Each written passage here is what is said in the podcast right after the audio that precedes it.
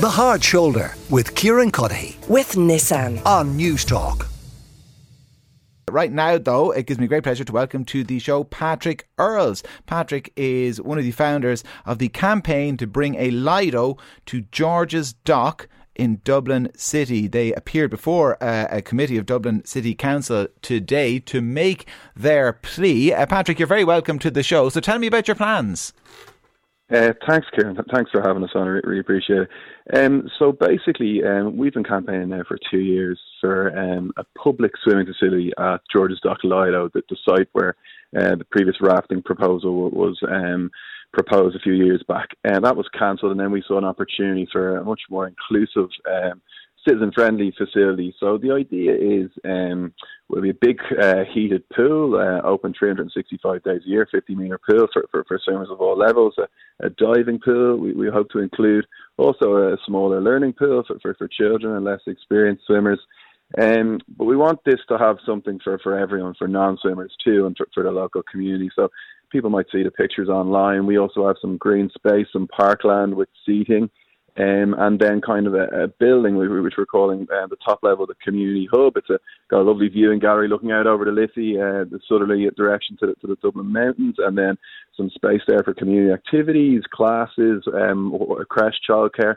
The middle level we have a nice restaurant and cafe, and then down at the bottom level we have the changing facilities and potentially some space for sauna, spa, Okay. and ticket office. So yeah, it's it's it's extensive. Uh, Yeah, it, it certainly is, guys. I, like it's an amazing rendition. People might have seen, as you say, the, the image shared on, on social channels uh, today. I so I, I kind of suspected that I, they might just put a few kind of steps and diving boards around the dock that was already there and fill it with water. This, this is much more complicated. This is a, like this is a leisure centre without a roof in the city centre, a public one. Is that fair? It, that, that that's fair to say, and it, and it is a bit uh, ambitious, and it is it's something new. Really, it's not like anything that's been really created in, in Dublin before. And I suppose yeah, people have apprehensions. Dublin, uh, the outdoors, who's going to use a pool? But you know, we, said the same thing about who'd eat outside, you know, in Dublin before the pandemic, and then after the pandemic, we, we, we see people changing behaviours. So it might require a, a bit of a cultural shift. I don't think much, and these, these facilities exist all over Scandinavia, in the UK, and the point is, once you're in the water, it doesn't matter if it's raining, it doesn't matter if it's windy.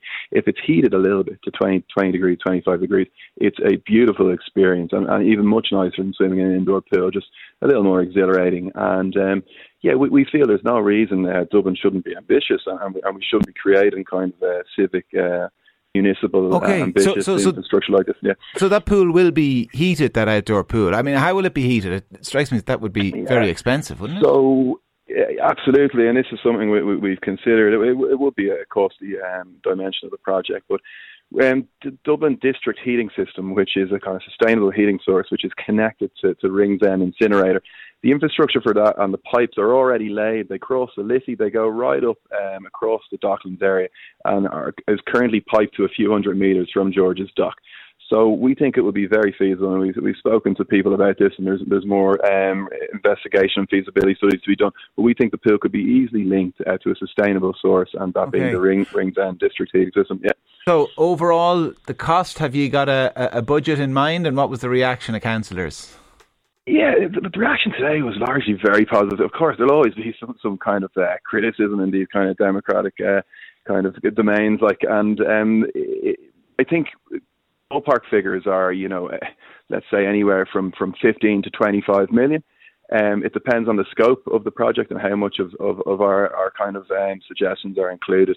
Obviously, there's inflation and all, all of this is subject to, to, to change, but we think um, it meets the criteria for loads of funding sources and much more funding sources, uh, Okay. many more funding funding sources rather than, than say the Whitewater Rafting Centre. Lots of central government funding, sp- sporting pots for sporting pots, um, the Department of Sport, and yeah, we really think funding shouldn't be an issue, and we think w- if there's so much on offer, there's a lot of revenue generating things on offer here with Okay. the pool, swimming clubs, the water polo clubs, for example. You know, so I think um, all of this would generate revenue, and you know, the examples abroad, they they all cover their costs, and they even contribute Right. money back to, to local councils. Well, yeah. Patrick, uh, listen, I think it's a great idea, so I wish you well with it. Patrick Earls is one of the campaign campaign founders with the George's Dock Lido campaign. The Hard Shoulder with Kieran Cuddihy. With Nissan. Weekdays from 4 on Newstalk.